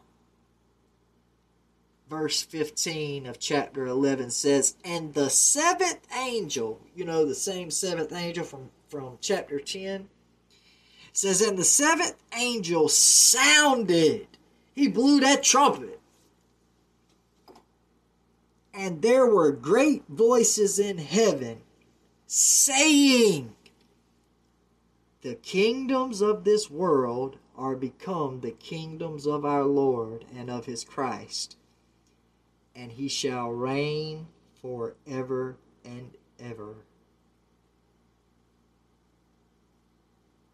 Now, I could stop right there, and you should be able to see plainly that I just showed you that the two witnesses are actually the two churches from Revelation 2 and 3 that represent the body of Christ as a whole who have all of this awesome Holy Spirit power and they prophesy for like they prophesy for a thousand two hundred and three score days dressed in sackcloth and then after they have finished prophesying we see that the beast comes and makes war with them kills them. They're dead man. Then the spirit of god proceeds into them and they come back to life. That is a perfect picture of the resurrection. It's also a perfect picture of the rapture because no time later, the seventh angel sounds the final trumpet and they go up to meet Jesus in the air. How do I know they're going to meet Jesus in the air? It didn't say that. Well, let's look. It says, The kingdoms of our Lord are become the kingdoms of his Christ. Well, when does that happen? The second coming, when Jesus comes back. Now, whether you believe in a literal thousand year reign, a millennium that takes place on this earth, or you believe that as soon as Jesus comes back, uh, it's for eternity, you know, the new heaven and new earth, regardless to your views on the millennium, nobody can argue the fact that the mystery of God that is finished when the seventh angel sounds is the kingdoms of this world becoming the kingdoms of God and of his Christ. The return of Jesus Christ is the mystery of God being revealed. That is the rapture, resurrection, and second coming. Now, it says, and the nations. Hold on a second. Let me let, let me back up a little bit verse 16 and the four and twenty and, and the four and twenty elders which sat before god on their seats fell upon their faces and worshipped god saying we give thee thanks o lord god almighty which art and wast and art to come because thou hast taken to thee thy great power and hast reigned. And the nations were angry and thy wrath is come. And the time of the dead that they should be judged, and that thou should givest reward unto thy servants the prophets, and to the saints, and them that fear thy name, small and great, and shouldest destroy them which destroy the earth. Can it get any more clear than that? And the temple of God was opened in heaven, and there was seen in his temple the ark, oh, turn my page, of his testament. And there were lightnings and voices and thunderings and an earthquake and great hail. Now remember, I told you that the book of Revelation repeats, right? Okay, well, from verse 4, I mean, from chapter 4 to chapter 11 is the Great Tribulation from start to finish. Then, actually, you might as well say chapter 1 to chapter 11 is the time of Jesus Christ and the first century church. You know, it go it starts off in the first century and goes all the way to chapter 11 with the end of the world and the return of Christ. Then, in Revelation chapter 12, it starts over completely. The book of Revelation starts over from the beginning at the first century again. And it says, And there appeared a great wonder in heaven. This is chapter 12 and a woman clothed with the sun, and the moon under her feet, and upon her head a crown of twelve stars. And she, being with child, cried, travailing in birth and pain to be delivered. And there appeared another wonder in heaven, and behold, a great red dragon, having seven heads and ten horns, and seven crowns upon his heads. And his tail drew the third part of the stars of heaven, and did cast them to the earth and the dragon stood before the woman which was ready to be delivered, for to devour her child as soon as it was born. And she brought forth a man child who was to rule all nations with a rod of iron. And her child was caught up unto God and to his throne. Okay, I'm not going to read the entire chapter 12, but you see that chapter 12 starts over in the first century. And then chapter 13 goes from the first century to the beginning of the tribulation, just like uh, in the beginning of Revelation, how we see the first century going from chapter 1, 2, 3, and 4. Chapter 4 is when John is taken up into heaven and shown the vision. And then uh, that's chapter 4 and 5. And then chapter 6 is the beginning of the tribulation. Okay? Well, chapter 13 starts exactly where chapter 6 starts. Just like the rider on the white horse is the uh, Antichrist and the beginning of the tribulation, the same thing happens right here in chapter 13. And it says, And I stood upon the sand of the sea, and I saw a beast rise up out of the sea, having seven heads and ten horns, and upon his horns ten crowns, and upon his heads the name of blasphemy. Okay, um, you can read Revelation chapter 13 for yourself and see what I mean. You can read Revelation chapter 6 and Revelation chapter 13 uh, back to back. You can compare them and see that they are both the same events. And you can read Revelation chapter uh, 11 and it actually starts in chapter 10 when the trumpet is about to be blown. So you can start and um, Revelation chapter 10 in verse 7. You can start in verse 7 and read all the way to the end of Revelation chapter 11, and you will see the end of the tribulation. And just like the tribulation ends in Revelation chapter uh, 11, if you continue from the beginning of the tribulation where it starts over in chapter 13 and you read through because revelation from revelation 11 on through to really revelation chapter 20 um, or Revelation, actually Revelation chapter 19. Revelation, no, Revelation chap, yeah, Revelation chapter 19. Revelation chapter 20 starts the uh, the binding of Satan and the the millennium. But uh, Revelation chapter 12 through Revelation chapter 19 is the same events, only with more detail and a little different symbolism. It's the same events as Revelation chapter 6 through Revelation chapter 11.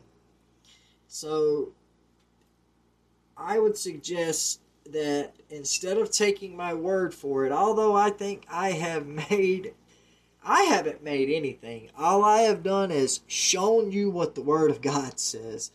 I think that the Holy Spirit and the Bible has made a very clear, easy to understand um, way to see that the that the two witnesses in Revelation chapter 11 are the two churches. There is no other way to see it.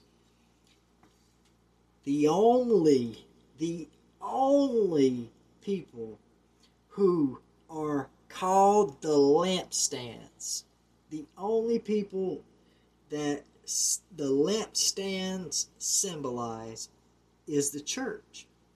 Each church has a lampstand. Each body has a lampstand, and those who are not faithful, those who are not um,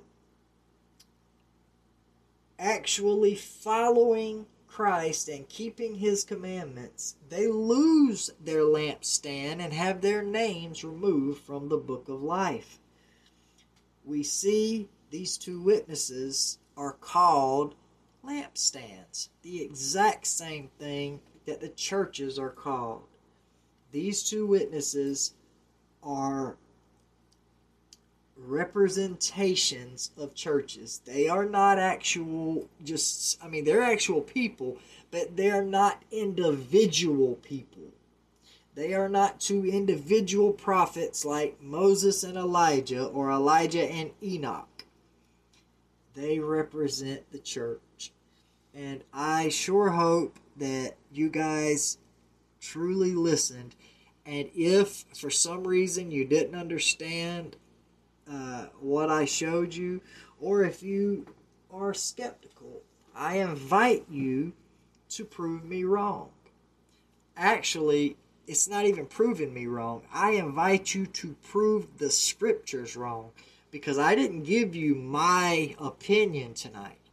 I simply showed you exactly what the Bible calls the two witnesses and what the Bible calls the churches. And I showed you that after the beast makes war with the two witnesses, the same way he makes war with the saints, we can go a little further. Let's go to where Revelation starts over and let's look and see um, what the beast does because we see that the beast out of the bottomless pit i gotta i gotta take these off. Y'all are gonna have to forgive me. They're hurting my ears. We see that the beast out of the bottomless pit is who makes war against these two witnesses right? Okay. Well if the beast out of the bottomless pit is who is making war against these two witnesses. We know that's the Antichrist. Well, if we look through the book of Revelation, we do not see the beast coming out of the bottomless pit anywhere except for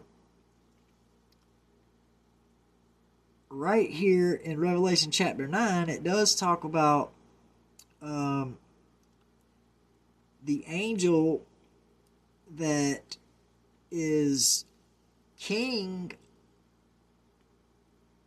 of the um, the chimeric uh, locusts that come out of the bottomless pit, and he is the angel of the bottomless pit.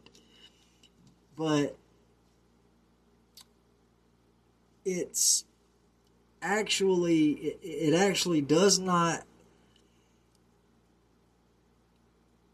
talk about the antichrist or the same beast um, that we see in revelation 13 now we do see in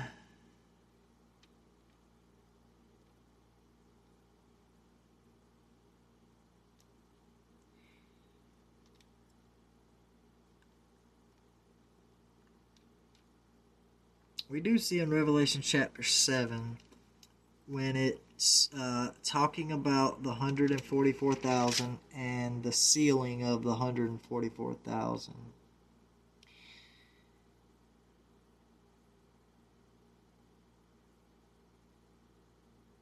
It does talk about the elders, one of the elders coming up to John and said unto him, What are these which are arrayed in white robes, and whence came they? And I said unto him, Sir, thou knowest. And he said to me, These are they which came out of great tribulation, and have washed their robes, and made them white in the blood of the Lamb. Therefore are they before the throne of God and serve him day and night in his temple, and he that sitteth on the throne shall dwell among them. They shall hunger no more, neither thirst any more, neither shall the sun light on them, nor any heat.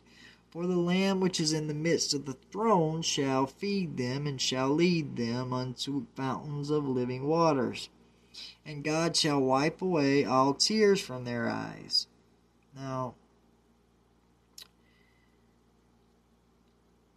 I have heard it said before that Revelation chapter um, 6 actually the entire chapter tells the whole story of the Great Tribulation. And I truly, um, I have no problem with that because if you read Revelation chapter 6, um, you can actually, in, in chapter 6 and chapter 7, you can see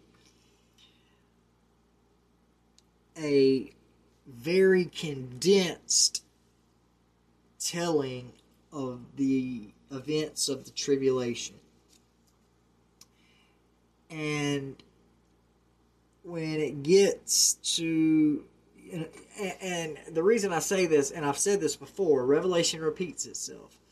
Well, you've got the seals, the trumpets, and the bowls. Well, I truly believe that they, and I've said this many times, and I have studied eschatology from every point of view that man has. And they all come up lacking. Every single one of them is lacking. But when I take and just read the scripture and actually let the Bible interpret the Bible, I see things that I have never seen before, and the scriptures come alive to me in ways that they never have. So I can see Revelation chapter 6 and 7 showing the entire tribulation, especially 6, when the um, I'm trying to see when the where the last seal is.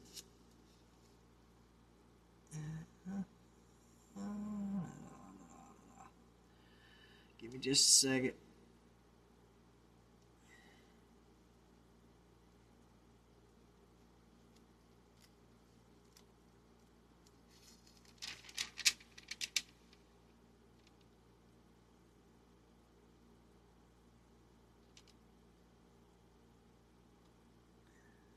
remember that pretty much everything in the book of Revelation, just like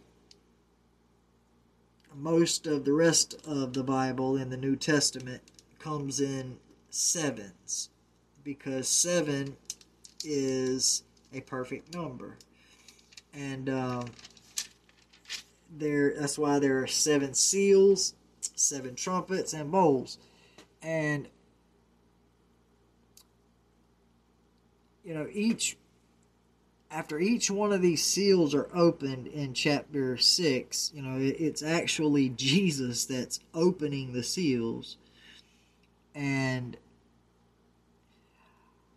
when the first seal is opened, that's when we see the Antichrist coming, you know, the on the white horse, and each seal that's opened from one um, all the way through four, that's when each of the so called four horsemen are unleashed. And uh, the fifth seal, it, the fifth seal pretty much. Um, just talks about all of the the saints and those who are under the altar, the souls of those who were slain for the word.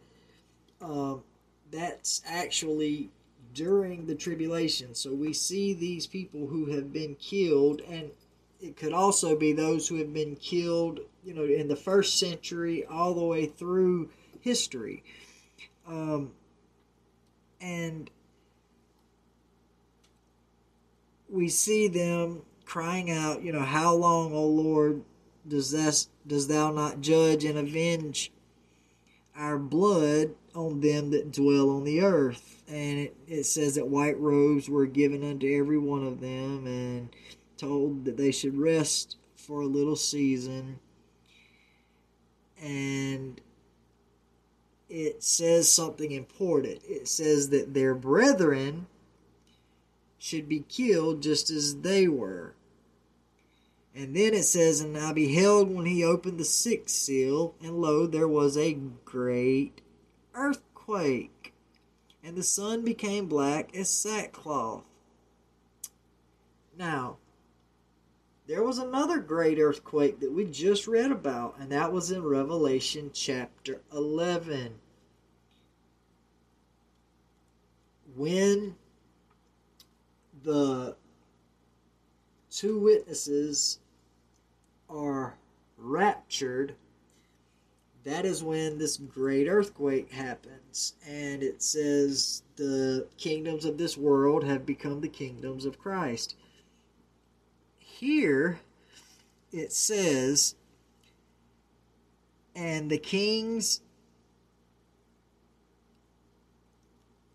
is first it says and the heaven departed as a scroll when it is rolled together and every mountain and island were moved out of their places.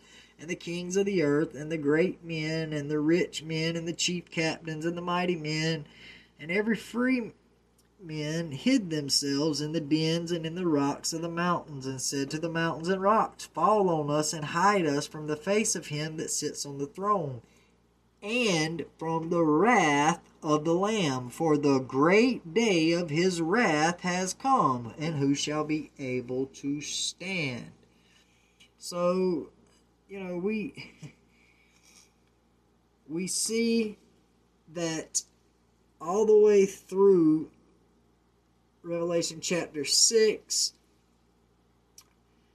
to the very end at the very end of Revelation chapter 6, we see the wrath of the Lamb coming upon the earth. We see the second coming happening.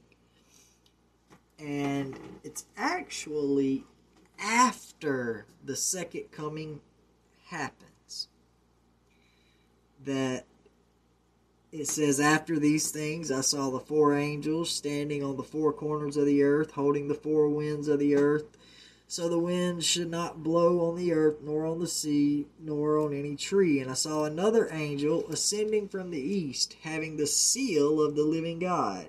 And he cried with a loud voice to the four angels to whom it was given to hurt the earth and the sea, saying, Hurt not the earth, neither the sea, nor the trees, until we have sealed the servants of our God in their foreheads. And then it talks about all the different tribes and you know 12,000 from each tribe and then it talks about salvation to our God which sitteth upon the throne and unto the lamb and it says in Revelation chapter 8 that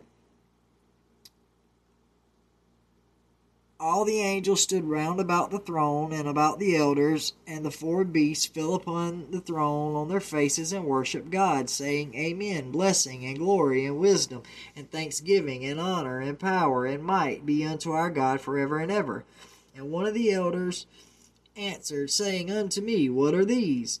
Which are arrayed in white robes, and whence came they? And I said unto him, Sir, thou knowest. And he said to me, These are they which came out of great tribulation, and have washed their robes and made them white in the blood of the Lamb. So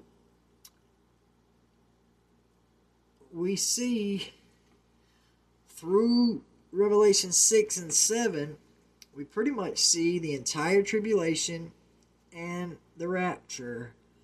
And then chapter 8 talks about the seventh seal, and it says, And when he opened the seventh seal, there was silence in heaven about the space of half an hour. And I saw the seven angels which stood before God, and to them were given seven trumpets. And another angel came and stood at the altar, having a golden censer. And there was given unto him much incense, that he should offer it with the prayers of all the saints upon the golden altar which was before the throne. And, you know, to me, even though it definitely sounds like the entire tribulation could be summed up in just chapter 6 and 7. Even though there's a very good argument for that, that's not the case. And there are many traditions, uh, eschatological traditions, many people who study prophecy who would say things like that. But although the book of Revelation repeats itself, when you are looking from Revelation chapter 6, which starts the tribulation, you know, you have the Antichrist coming with the first seal.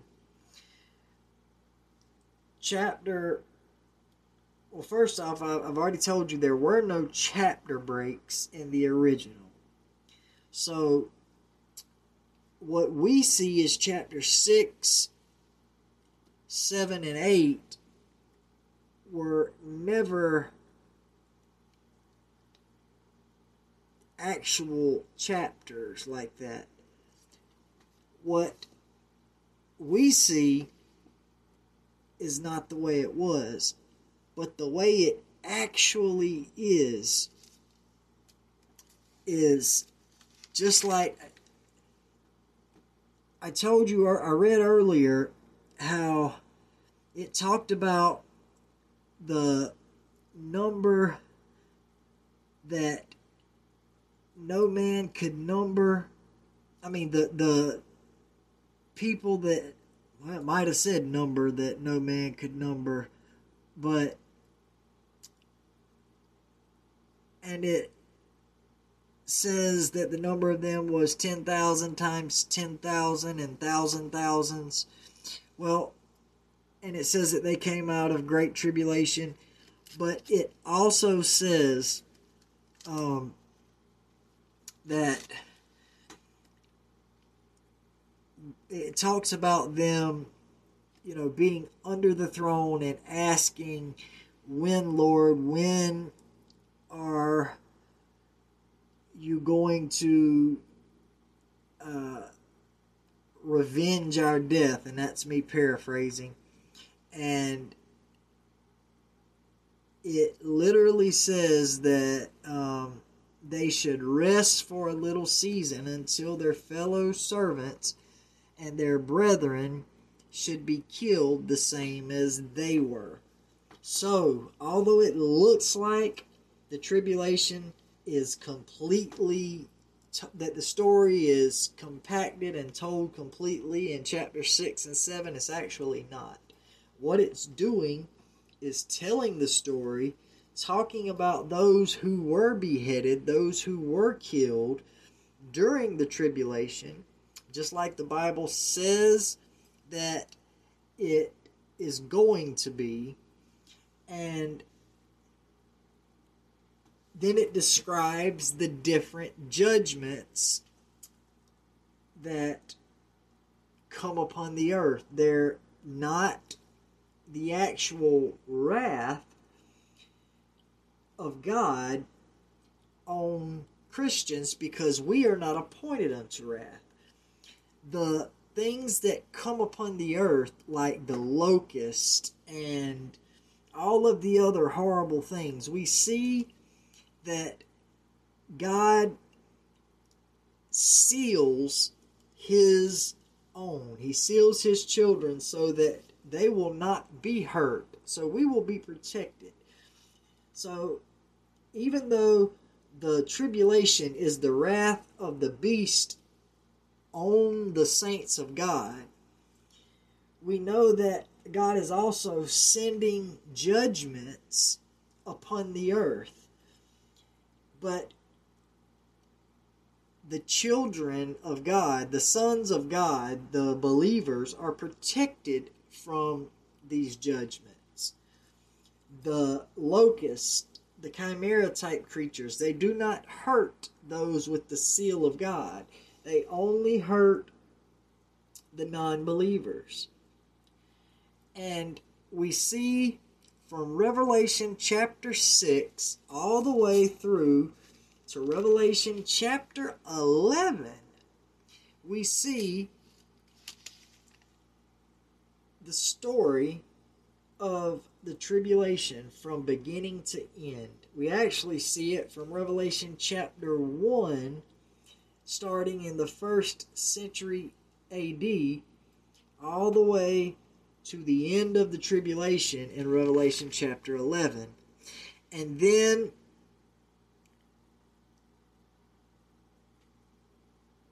sorry, I didn't mean to stop. AJ, uh, you said, what about the boils? No, that does not happen to the believers.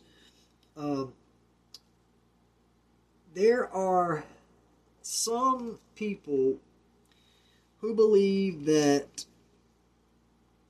when the the different plagues come upon um, the earth, and the people of the earth suffer things like the the locusts that sting and the boils that come upon the flesh because there's a plague of boils. I know exactly what you're talking about, but the there is actually seven last plagues. And it says in chapter 15 that there are seven last plagues that in them is filled up the wrath of God. So the seven last plagues, the wrath of God, are in the seven last plagues. And it says and I saw as it were a sea of glass mingled with fire, and them that had, had gotten the victory over the beast, and over his image, and over his mark, and over the number of his name, stand on the sea of glass, having the harps of God. And they sing the song of Moses, the servant of God, and the song of the Lamb, saying, Great and marvelous are thy works, Lord God Almighty.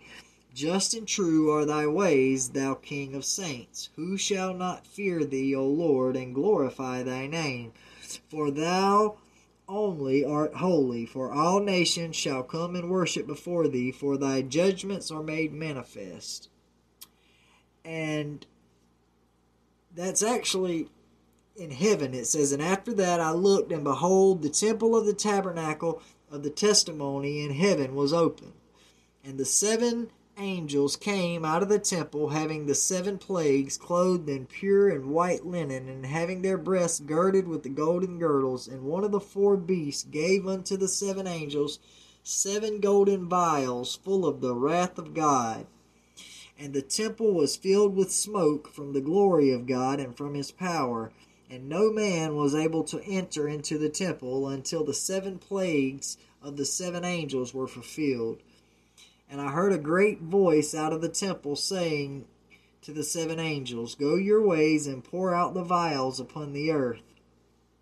And the first went and poured out his vial upon the earth, and there, and there fell a noisome and grievous sore upon the men which had the mark of the beast, and upon them which worship the the image of the beast. So the the boils that come on the people, um, they don't come on the believers because at this time it, it actually happens in chapter 16 and um,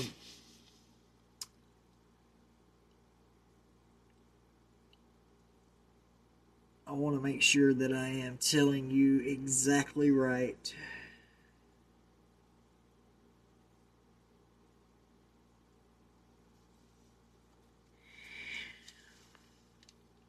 The uh,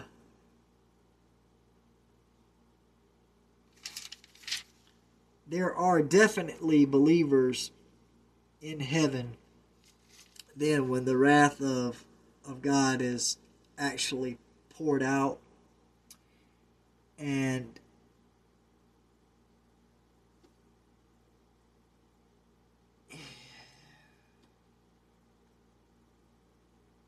it is uh actually in verse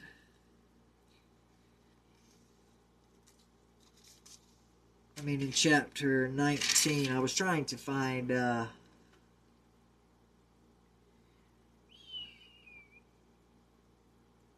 I was trying to find uh, anything that mentioned the saints after um, chapter 15, but uh, I truly don't see anything. And those are the seven last plagues from chapter 16 all the way through to chapter 19. It talks about a lot of things, but these things are actually happening one after the other. Now, I will say this the fact that I believe that um, the wrath of God, the, the seven, um, the seven last plagues and the final wrath of God, you know, the what's called the wine press of the wrath of God and all of the the different seven last plagues I truly believe that the vial of wrath is all poured out one after the other, like in the same day or at the same time. Um, and I have very good reasons for believing this. We'd be on for another 30 minutes to an hour if I was to explain it.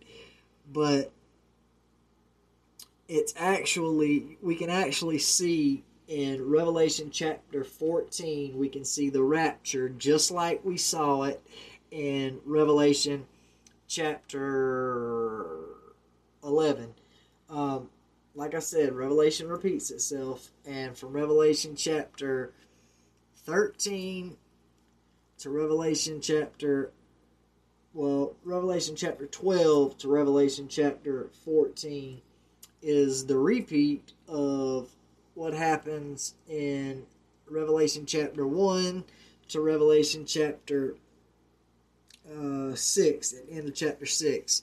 The beginning of chapter 7, we see the believers in heaven.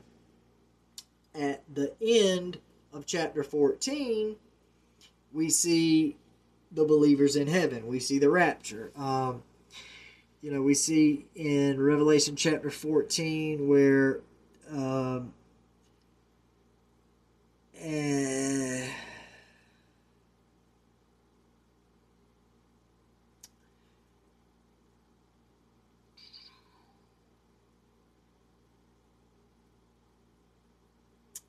well, I was going to say, I was going to talk about um, the angel with the uh, sickle that comes and reaps the the harvest, but that's actually not talking about the the rapture. That is actually talking about the uh, wrath of God. But regardless, um,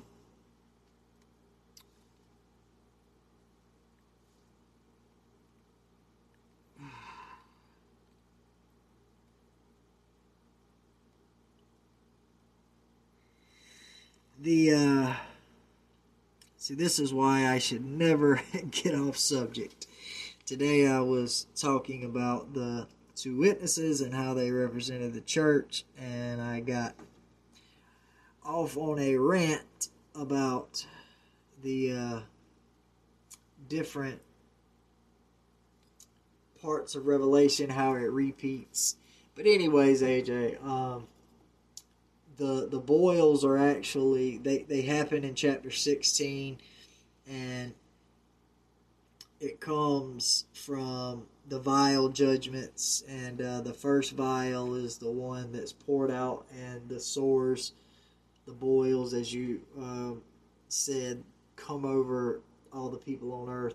But just like the uh,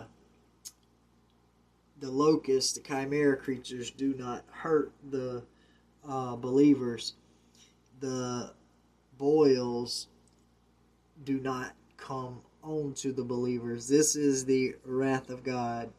And um, in Revelation chapter 14, at the end of Revelation chapter 14, we see that the the wrath of God is about to be poured out. Um, verse 20 says, uh, And the winepress was trodden without the city, and blood came out of the winepress unto the space of the horses' bridles by the space of a thousand and six hundred furlongs.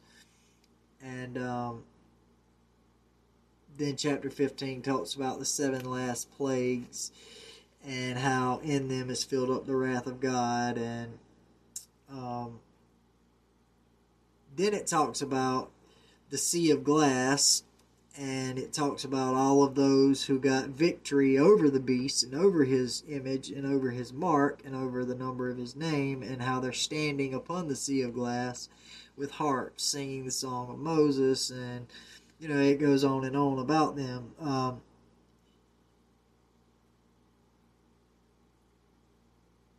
and you know what? I, I missed it. There is um, it does show the rapture in chapter 14. It says, um, Here is the patience of the saints. This is verse 12. Here is the patience of the saints. Here are they that keep the commandments of God and the faith of Jesus. And I heard a voice from heaven saying unto me, Right, blessed are the dead which die in the Lord from henceforth. Yea, saith the Spirit, that they may rest from their labors, and their works do follow them. And I looked, and behold, a white cloud, and upon the cloud one sat like unto the Son of Man, having on his head a golden crown, and in his hand a sharp sickle. And another angel came out of the temple, crying with a loud voice to him that sat on the cloud, Thrust in thy sickle and reap, for the time is come for thee to reap for thee to reap, for the harvest of the earth is ripe. And he that sat on the cloud thrust in his sickle on the earth, and the earth was reaped. So, at the end of chapter 14, in verse uh, 13 through 16, we see the rapture happening again. Now we know that there are there's not you know rapture after rapture after rapture that's going to happen. There's only one rapture, there's only one second coming.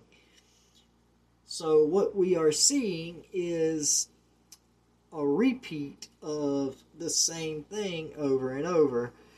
And um, the biggest point of tonight's program is the two witnesses and the fact that the two witnesses represent the church if we are alive and a part of the remnant bride of Christ, if we are true followers who keep the commandments of God and Jesus Christ, then we will be a part of these two witnesses. The two witnesses represent the two churches. Why? How do I know this to be true? Is it because I learned it in college? Is it because my seminary taught it to me? Or maybe one of my preacher friends told me, or maybe I learned it growing up sitting in church. No. I didn't see it on a YouTube video. I didn't hear it on a podcast. I didn't hear this preacher say it or that preacher say it. I was reading the Word of God, and Mary Callie is my witness. She was with me when I realized what I was reading. Words cannot describe the way I felt, the way it just jumped off the page, and the way that I realized truly for the first time in my entire uh, Christian walk that we don't need God to audibly talk to us because we have the Word of God right here. The way we talk to God is through prayer. And of course, the Bible tells us that we don't even know what to pray for. And because we don't know what to ask for, the Holy Spirit literally prays for us. But the way that God talks back to us is through His Word. And guess what? The only way you're going to hear from God is if you're reading His Word. You must be in the Word to hear from God. I don't see, I read things over and over, and as God is my witness, nine times out of ten, I get something new and I see something new every time I read the Bible. Every time. And when I was reading Revelation, I had already kind of hinted at this before and kind of even thought about it simply because I saw that there were two churches. This is the only thing that I put it together with. I saw the two churches before when I did the other program and I saw the two witnesses. And I only thing that I saw was that they were both two. That's it. Two witnesses and two churches. I mean, uh, yeah, yeah, two witnesses and two churches that Jesus didn't have anything bad to say about. That's it. But it was when I was studying it and reading it with Mary that I literally saw everything that I've told you tonight from the fact that the two witnesses are literally called churches, the fact that they are called lampstands, people, mean that they are called churches because Jesus literally, literally tells us that the lampstands are the churches. So, therefore, when Revelation chapter 11 calls the two witnesses two lampstands, it is calling them two churches. There's no way to get around that. You can have as many fancy degrees as you want. You cannot change the fact that the Word of God calls the two witnesses churches. And when I saw that, then I was reading down further and I literally saw the persecution of the church by the beast when the Antichrist makes war against the the two um, lampstands, the two witnesses, when he makes war against them, I saw, I said, man, that is exactly what he does to the churches during the tribulation.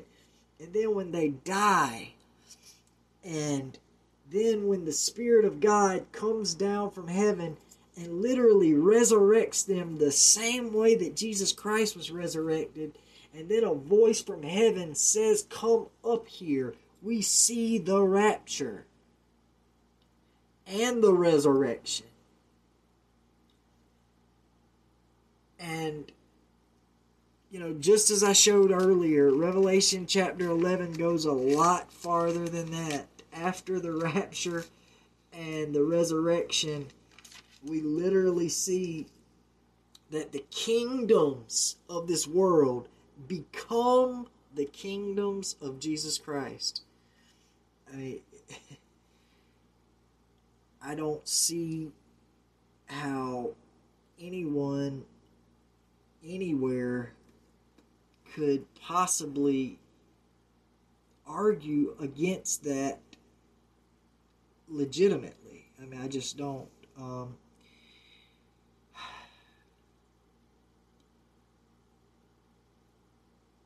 it says, you know, the kingdoms of this world are become the kingdoms of, of our Lord and his Christ, and he shall reign forever and ever.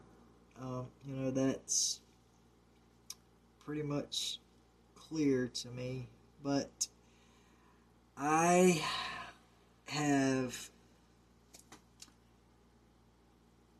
pretty much come to the end of all I was going to show you guys tonight. I've actually gone over, we've been going for two hours and 20 minutes. To me, it seems like it's been 30 minutes or so, so I apologize for how long I've gone. Um, when I get into the Word of God and uh, I start, I actually forget that I'm even um, on camera sometimes. Um, sometimes it feels the same as if I'm preaching or teaching a class and I just get carried away. So I apologize about that. Trust me, whenever I'm preaching, um, uh, the congregation uh, goes through the same thing. And um, I definitely have people who are not afraid to tell me that uh, I preach too long.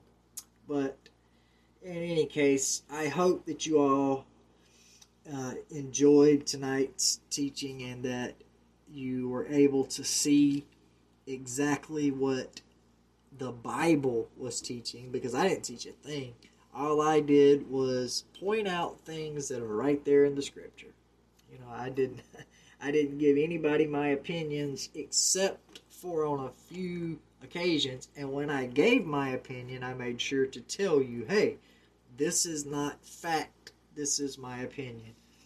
So, guys, I uh thank you so much for taking the time on this Sunday evening of the 4th of July. Yay! I hate this day. This is one of my least favorite holidays. It's not my least favorite because, you know, there's always Halloween, Xmas, and Ishtar Day those are definitely worse than the 4th of July. But the reason I don't particularly care for Independence Day is because uh, I um, am very proud uh, to be a citizen of the kingdom that I belong to. It's just not America. Sorry, it's not. I'm a citizen of the kingdom of heaven, and so therefore I could care less about uh, American Independence Day. I'm sure there will be a lot of people who uh, like me a lot less for that, but it is what it is. Okay, guys, thank you again for joining. I love each and every one of you, and uh, for the Next Chapter Radio Network and Kingdom Productions. I am the Remnant Warrior, saying until next time, grace and peace, and good night.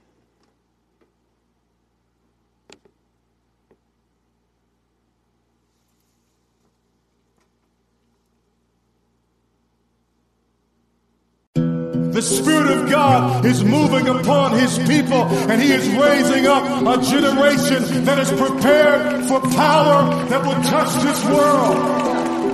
They lived amongst the ruins, they were the last human force. The remnant that refused to serve the robot Trojan horse. Forced to migrate underground, avoiding drones and scans. To navigate the darkness and get birth without implants. The time we knew was coming, the breaking of the seals. Unfolding right before our eyes, the Antichrist revealed. Technology advanced beyond the scope of human hands. Attached itself inside the soul of man and took command. But those who saw it coming were the fragment that remained. Avoiding the enslavement and the merging of all They were forced below the surface in the darkness of the caves. Inside the belly of the beast to carry on the flame. Like relics from the past, they were progenitors of truth. No human leader but the word of God to show them through. But they counted themselves worthy to suffer for his name. A blessing to be living and rejoicing through the pain. They were born to be survivors, predestined for that time. Protected and preserved to be a witness to the blind, like those who came before this. The Daniels and the Jonas, the Shadrach, Meshach, and Abednego were in the furnace. Like Noah in the flood, they were preserved inside the ark.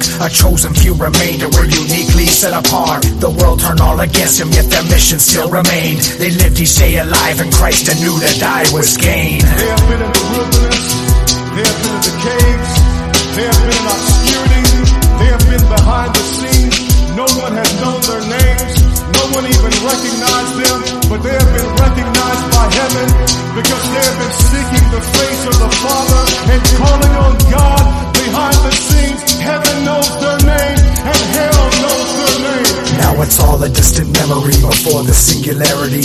Long before technology invaded our biology, like history repeating, it was written to unfold. These mysteries all leading to the oldest story told. They built upon the tower until Babylon gave birth, attempting to be gods by making flesh and iron merge. Although we saw it coming, we didn't know it was so near. Some tried to look away to ignore their deepest fears, but with each passing moment, it enveloped every mind through comfort and convenience and expanding human lives, expanding information too explosive to contain. Beyond the scope and understanding of our tiny brains, it soon became the norm to transform the human form. The brewing of a coming storm we've never seen before. The day we started customizing children by design and modifying DNA to make ourselves divine. First, the powerful elitists all begin to get implants. The rich and famous followed suit to be the most advanced. They thought themselves enlightened, so much wiser and evolved. Most didn't know the root of all this evil was involved uploaded all their minds inside an AI quantum hive, made in the image of a man, the beast now come alive. They relinquished all control and put their trust in the machine, and extinguished any chance that souls could ever be redeemed. And God is bringing them out to the forefront